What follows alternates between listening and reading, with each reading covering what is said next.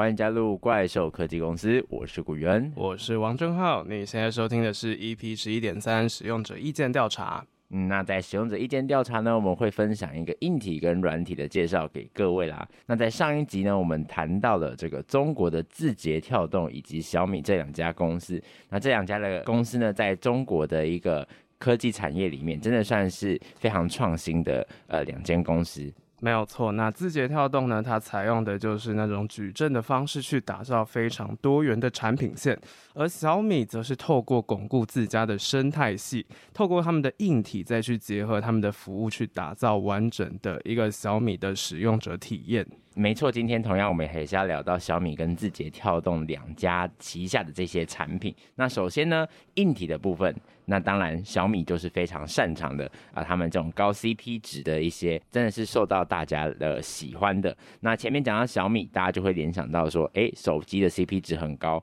或者是有人用过这个小米的它的生态系里面，包括说有电器啊、吸尘器，或甚至说这种智能家居、小爱同学这种，呃，真的是可以看到说小米是一家这个多元发展的公司啦。没有错，那我们之前其实有讲过，小米非常厉害的，就是在它的整个智能家居系列，包括像是牙刷有非常多的专利。那其中啊，有一项科技的发展也算是非常的名列前茅，就是他们的穿戴式装置。那我们今天要介绍的硬体呢，就是穿戴式装置，它是仅次于 Apple 和三星的第三大穿戴式装置的市占公司哦。嗯，没有错。那大家对小米最有印象的穿戴装置，应该莫过于。小米的两个产品，那就是小米的手环跟手表。那这两家产品呢，他们同样也是以这个高 CP 值著称，来称霸整个穿戴式的一个市场。那今天我们就先为大家来深入介绍一下这两个产品啦。那我们首先来讲小米手环。之前我们曾经有介绍过 Google 的 Pixel Watch，就说到说，哎，现在的穿戴式装置使用者的倾向啊，有从手环去走向手表的趋势。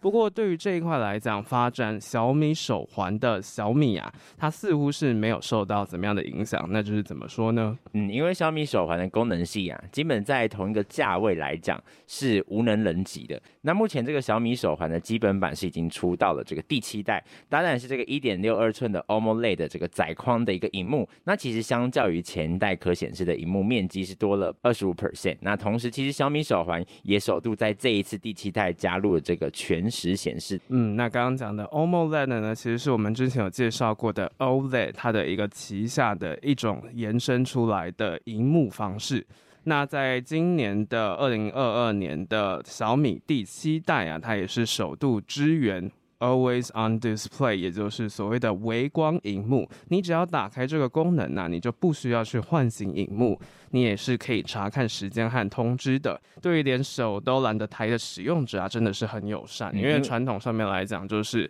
呃，必须要透过你就是手必须要抬起来，它才会亮的那种形式去显示的。嗯，没有错。那再来在电池的部分，内建这个一百八十毫安时的一个电池，那其实电量相较于这个前一代是提升了四十五 percent。那这个续航力最高是可以长达到十五天。再就是在它的充电的部分，其实也是延续前一代的这个磁吸式的设计。根据这个官方的数据是说，它充十 percent 电是不用十分钟，其实速度算是还蛮快的，在一个非常可以。接受的范围之内，没有错。那这点算是使用手环又或者是手表的人非常 care 的，就是有关于整个续航度。但除了这个之外啊，更重要的是手环的功能性嘛，功能性强，那大家才会愿意去使用。在整个功能性的部分呢，它有提供全天候的血氧侦测，你在运动的时候也可以搭配超过一百多种的运动模式去记录你的相关数据，而且它有内建像是恢复时长啊、训练负荷、训练效果。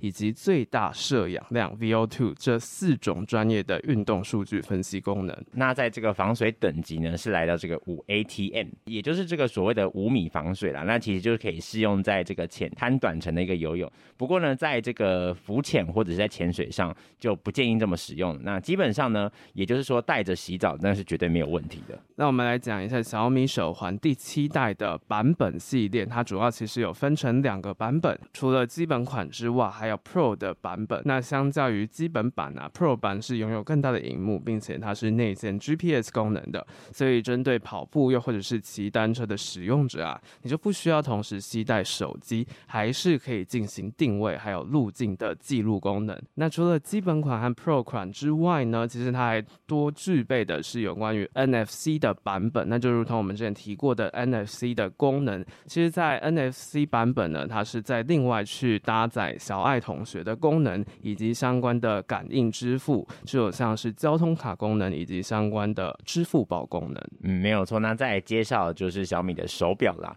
那其实如果不含它的一个子品牌的话，小米的手表就有两个产品线，那分别是 S One 跟 S One Active。当然，手表相较于手环一定会搭载更大的一个荧幕嘛，所以两款的表面大小都是在一点四三寸。那其实也是搭配上了这个蓝宝石玻璃跟不锈钢的外壳。其实小米的手表相较于这个小米的手环会更加的这个耐刮，因为它的表面更大，接触的面积会更大。嗯，不过它就是手表嘛，所以它在价格上面是比起手环贵上四倍之多的。基本上手环好像大概千元就有找嘛，现在还是嘛，嗯，差不多在一千上下左右。嗯，所以基本上手环它有的功能它们都有之外，它还在额外的还有支援别的功能，像是蓝牙电话、Mastercard、NFC 的无现金支付，以及 Amazon 的 Alexa 语音助理哦。那基本上其实。到了这个阶段，很多的事情你就是不用手机拿出来，你就可以直接透过手表来做解决。那这个 Active 版本呢，基本上跟这个 S One 的版本只有外形上面的差异。那设定上是更偏向运动风格。那原本 S One 的皮革表带则是改成了像是细胶的表带。那除此之外，其实其他的功能性啊，包括续航力，通通是一模一样的，而且在价钱上是比较便宜的。所以如果追求 CP 值的，可能比较可以考虑这一个方面。嗯，那接下来我们就来深入讨论一下，就是讲到这一边，怕大家被混淆，就是我们刚刚讲，诶，穿戴式装置，如果这样听下来，好像是不是就仅止于那些手表、手环呐？但是其实啊，不只是那种腕戴式的装置而已。其实我们像我们之前 EP 四点三介绍 Meta 的时候提到的 Quest 啊，又或者是体感手套，都是属于穿戴式装置的一环。嗯，那穿戴式这个概念其实听起来感觉不会到太困难，不过我们还是来帮它下一个定义，也就是它是一个应用现有的科技开发出的微型轻便化的一个装置，那就是可以穿戴在人的身上，以截取如同这些生理资讯的相关的一个资讯。嗯，那在资料被截取之后啊，就会透过有线又或者是无线的方式传递到云端进行运算。那最后呢，才会回传到用户的装置上，让使用者可以查看。所以呢，其实，在穿戴式的装置上有一个蛮重要的重点，就在于说截取资讯。所以这些装置呢，或多或少在里面一定会有一个感测器的成分。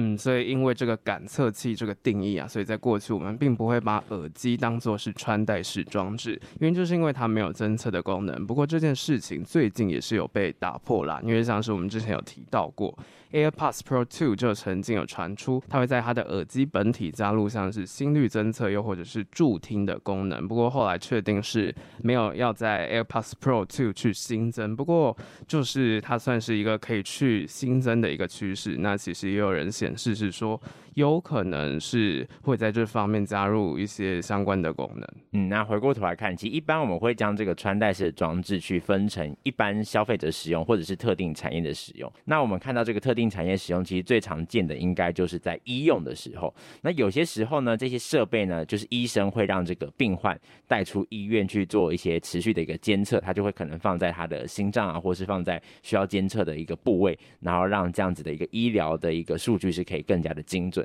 所以时间到之后呢，再回到医院去做后续的一个治疗。嗯，但是不管是这种消费者使用或者是产业使用的那种穿戴式装置啊，他们可以提供的那种核心技术，通常都是因为有两个方面。那首先第一点呢，就是半导体技术的成熟化，主要就是因为这种多重感测器整合晶片的封装技术是越来越成熟的。那成熟的话，就可以缩小了智慧型穿戴装置它们晶片的尺寸，然后也会保留又或者是提升晶片的运算能力。那听完这个部分了，因为我们之前已经讲过关于晶片的相关的一个应用，所以这边应该大家就已经听得懂了啦。那再就是说，这个低耗能的传输技术，其实这个也算是大家非常熟悉的一个概念。我们在第一周的时候就曾经讲到过，像是蓝牙就是其中的一种低传输的技术。那这种技术呢，其实就有效降低了通讯时的一个功耗的一个消耗。那其实也让这个智慧型装置可以采用这个更小容量或是更小体积的一个电池，那就有有助于降低整个装置的一个体积啦。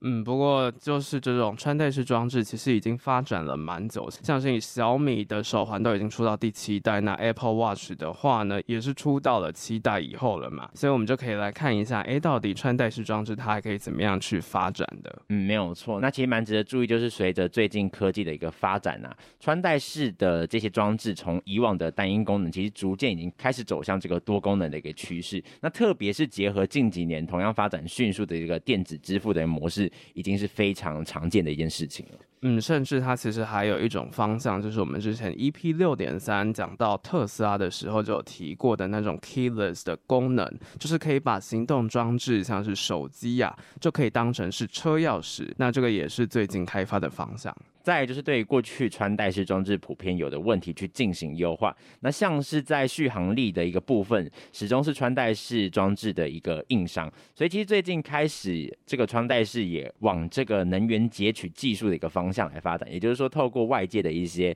像是阳光，或是像是呃任何的一个。大自然的一个能量可以去做这个电力的转换的这种技术。嗯，不过在这部分呢，其实还是没有看到大规模的商业上，因为还有还蛮多的问题，像是其中一个就是跨平台整合的问题，就是现在每一个企业都在巩固自己的生态系，那是不是可以让自家的产品在不同的平台上有相同的使用者体验？又或者是说，到底要不要开放相关的应用？其实这件事情对于没有生成垂直封闭式生态系的公司是非常重要的一件事情，因为那种好的使用者体验呢、啊，是可以让自己在整个价值的架构当中站得更加稳妥的一种方式。嗯，不过最近穿戴式装置的发展到了今年也开始出现了一些瓶颈。那根据 IDC 全球穿戴式装置季度最终报告的最新研究结果显示啊，其实穿戴式装置在二零二二年第二季就面临的另一个挑战，全球出货量的年衰退来到六点九 percent，那其实就是相当于一点零七四亿台的穿戴式装置就没有办法去出货。嗯，那为什么会造成这样子的原因呢？其实也不外乎之前通货膨胀的问题，然后还有对于现在的景气的不看好，就是对于未来可能会有经济衰退的担忧，又或者啊是其他非技术类别支出增加的问题，还有穿戴式装置市场在过去两年的因为那种高速的成长，所以这些因素啊都导致整体的需求是放缓的。那再加上其实 Apple 跟 Meta 最近也相继放缓他们在头戴式装。上面的开发，其实对于整个穿戴式装置的前景啊，其实目前大家也还在寻找一个可以突破的一个起点，一种革命性的杀手级的一个应用啦。不过我最近听说是 Apple，它明年预计还是要大力的去发展它相关的 VR 装置。嗯嗯，是，所以我们也是很期待接下来这个穿戴式装置能够为我们的生活带来一些改变。好啦，那讲到这里，我们就来稍微来介绍一下有关的使用者心得。那今天我们找到的这个使用者姓名呢，他叫做沈凡宇，他购买的机型是小米手环五，其实已经算是两代以前的小米手环了，嗯，跟我现在用的一样，嗯，没有错。那其实他购买的原因是因为他想要这个多功能的手表，那他同时又有这个远端遥控拍照的功能。在使用满意度的部分，十分给到了七点五分。那理由的部分，优点就有说到，透过小米手环呢，它是可以去记录自己的睡眠和运动，以及它拥有那种讯息提示的功能，并且还有远端操控，然后可以依照自己的使用方式去克制化的一个特点。那缺点就是说，它只有在特定的应用程式有讯息的通知，而且需要定期的充电。这个充电频率，它可能觉得可能有点太高了。然后再加上这个显示的界面有点偏小，就有时候可能会看不太清楚。嗯，不过相较于 Apple Watch，它大概只能用一天的那种方式。其实小米就算是你开启最强的模式，你都还可以撑上五天。在这一点呢，我觉得还是完胜整个 Apple Watch 的一个应用啦。嗯，没有错。那关于整个小米的一个介绍呢，我们就先到这边休息一下。我们等一下再来介绍软体的部分。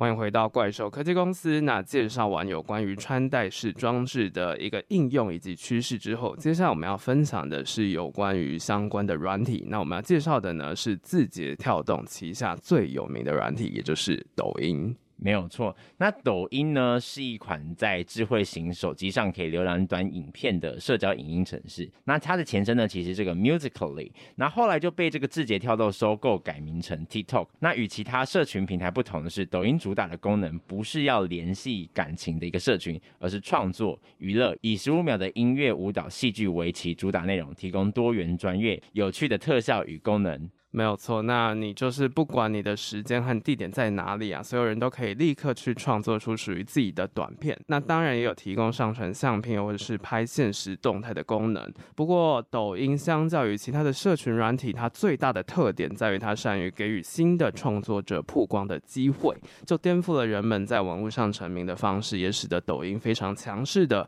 它攻下了许多社群软体的市场，尤其是在年轻人这一块。嗯，没错。那最近呢，其实这个。个抖音或者 TikTok 也加强这个社群聊天的一个元素，那就让这个观看同一则短影的观众可以去配对聊天。那根据这个 Gaming Sign 的一个报道啊，这个使用者可以一天使用这个功能五次。那聊天室的背景呢，就会是该则短片。那这个聊天室呢，可以传送文字啊、表情符号等相关的一个讯息，甚至也可以开启这个语音的聊天，就有点像把这个交友软体的功能加入到这个 TikTok 之中，其实也是蛮有趣的一个新的应用。没有错，就呼应我们之前曾经提过的 TikTok，它会越来越像 Meta 的应用。那 Meta 也会相对来讲，它也会更像是 TikTok。那回到抖音来讲，抖音它其实有分成两个版本。就广义而言，我们都会把它称作是抖音，但是其实细分来讲，它其实是两种版本，一个是内陆版，叫做抖音短视频；那一个国际版就叫做 TikTok。嗯，那大概除了中国大陆的居民，那包含香港会使用这个内陆版，其实基本上其他地区应该都是使用这个 TikTok。那具体而言，这个抖音跟 TikTok 可能差在哪一个部分呢？嗯，那我们从几个方面来看，首先是时长的部分，TikTok 它的限制时长是一分钟，那这个的好处就是说它更有利于培养用户的认知以及使用习惯。而已经发展比较成熟的抖音啊，它的一个限制时长是可以来到一分钟以上，就配合了那个发展相关的电商又或者是其他的商用化需求。嗯，再来 TikTok 目前购物功能呢，其实还没有发展到非常的完全。那其实未来预计是可以让网红在上统去做卖货的。那抖音其实这个功能是早就已经开始有的。那最后呢，TikTok 相较于抖音其实也是更加的一个开放，也处于比较这个早期，还有这个发展红利的一个阶段。嗯，而且抖音它是没有办法连接到外部产品的，也也就是说你没有办法在抖音里面扫阿里巴巴的 QR code，他们彼此之间软体是相互禁止的。不过 TikTok 就没有这样子的限制，因此 TikTok 它更有利于那种经营多个平台的用户，就更有助于那个用户导流以及相关的变现。嗯，那虽然明面上两个软体的隶属是不同的公司，但实际上其实国际版的母公司 TikTok Incorporation 其实还是隶属于字节跳动的，所以这其实也导致了后续引发一系列的一个风波啦。那至于是什么样的风波呢？其实我们在之前议题就有了解过。那我们这集的内容主要就 focus 在整个抖音的相关介绍。那我们就回到抖音的客群来讲，其实就如同我们刚刚讲，它吸引到了非常多的年轻用户。其实它的整个 TA 啊是锁定在二十四岁以下的年轻族群为主。不过为什么是这群人呢？因为抖音它其实有。短、快以及大量这三个特色。嗯，那什么是这个短、快、大量呢？就是因为在这个资讯发达的这个网络时代，其实很多人运用生活的情境，就是在这些琐碎的时间去做上网。那其实抖音就抓准了这个现代人追求这种速食资讯的一个习惯。所以就用这种短影音去创造出微小日常的这种满足感。嗯，那同时抖音它的整个上手是更加的便利的。如果你以前想要录制一段专业的影片，你就必须要有各种的录音设备，还有场地，当然少不了的就是那种广告让你曝光嘛。不过抖音呢，它是简化了这些繁杂的操作流程，你只需要点几个按钮，设计一下，你就可以快速的制作出精美的音乐舞蹈短片。没有错，那最后当然就是平易近人，因为抖音上所分享的这些内容呢。基本上都不是那种超乎完美的影音的大作，而是那种贴近日常生活，让用户可以一看就有那种亲切感的那种内容的取向。所以他就会根据不同用户的兴趣啊，就不断的去推荐相关的这个短视频啊，让人可以很容易的去接受这个新的一个影片的出现，那就借此达到这个推播的一个效益啦。嗯，那不知道对于短影音这一块有没有达到语言呢？你有没有在使用 TikTok 或者是相关的短影音应用呢？那其实最近我真的是蛮常发现自己会陷于就是 Meta 的短影音的那个无限的一个循环里面，然后后来就会发现说。我甚至会完全忘记我现在身处的平台到底是在 Meta 还是我是在 YouTube 的 Shorts，或者是我在 IG 的 Reels。其实我后来会有一点点认知上的搞混，对，所以其实我觉得这也是一个蛮有趣的一个现象。假如说你同时用很多短影音平台，能够做出那个区分，其实我觉得或许是未来这个各大厂商需要思考的一个部分。没有错，但是这也让我们看到是说，短影音其实是不管是今年又或者是明年一个非常重要的趋势。那接着我们就来深入来讨论一下使用抖音相关的一些问题。就是我们刚刚讲到，抖音它上手是非常简单的嘛，所以在整个抖音上面的内容啊，其实是非常多元的。不过正因为这样子的多元性啊，上面就很常出现一些不堪入目的内容，就会让蛮多政府是相当头痛的。嗯，那像在中国很多的抖音影片就就会被犯罪集团用来作为这个卖淫、嫖娼这些违法犯罪的一个行为的一个广告。而 TikTok 的话，它在海外的一些账户也有遇过像是涉嫌侵犯未成年人保护问题的案件啊，又或者是涉嫌反犹太主义出现圣战者账户这些的争议。而且它甚至还被人们用于政治和国家之间的斗争，例如埃塞俄比亚人和埃及人呐、就在 TikTok 上面相互的斗争呢，双方都试图捍卫自己进入尼罗河水域的权利，所以这个就变成是说传统的政治问题，现在也演变到短影音上面来了。呃，所以基本上过去 Meta 这些社群前辈走过的路啊，抖音目前好像也走了一招啦，所以抖音时常也是在删账号、删影片。不过大家也知道啊。基本上这种哦，没有经过法律制裁的话，再出现呢，也都只是早晚的事情，没有办法做到非常有效的根除。没有错，那最近 TikTok 在内容上面最大的新闻呢、啊，应该就是一桩在美国的诉讼案。那这个诉讼案的原因啊，是因为去年在抖音有一股莫名的风潮，叫做昏迷挑战 （Blackout Challenge）。那这是怎么样的一个挑战呢？其实他就是鼓励使用者使用绳状的物品来勒住自己，直到昏迷为止。那大家可能会想，怎么会有人犯傻去做这种极度危险的事情？嗯。但是事实上，目前因为这样子死亡的儿童至少就有高达七名。这些儿童呢，基本上年龄都是低于十五岁的。嗯，这真的是蛮夸张的一件事情。不过，到底怎么样的原因去驱使这样子的事件发生呢？我们就可以从一些个案来探讨。像是有一名八岁大的女童叫做沃尔顿，她是在去年生日的时候啊，收到手机当做是礼物。而他收到手机之后呢，就沉迷在 TikTok 的世界当中。嗯，不过有一天，他的父母就开始发现了一些不对劲，就开始在女童的脖子上面就看到一些勒痕。不过问了孩子之后呢，孩子只是说啊，这就是意外受伤而已啦。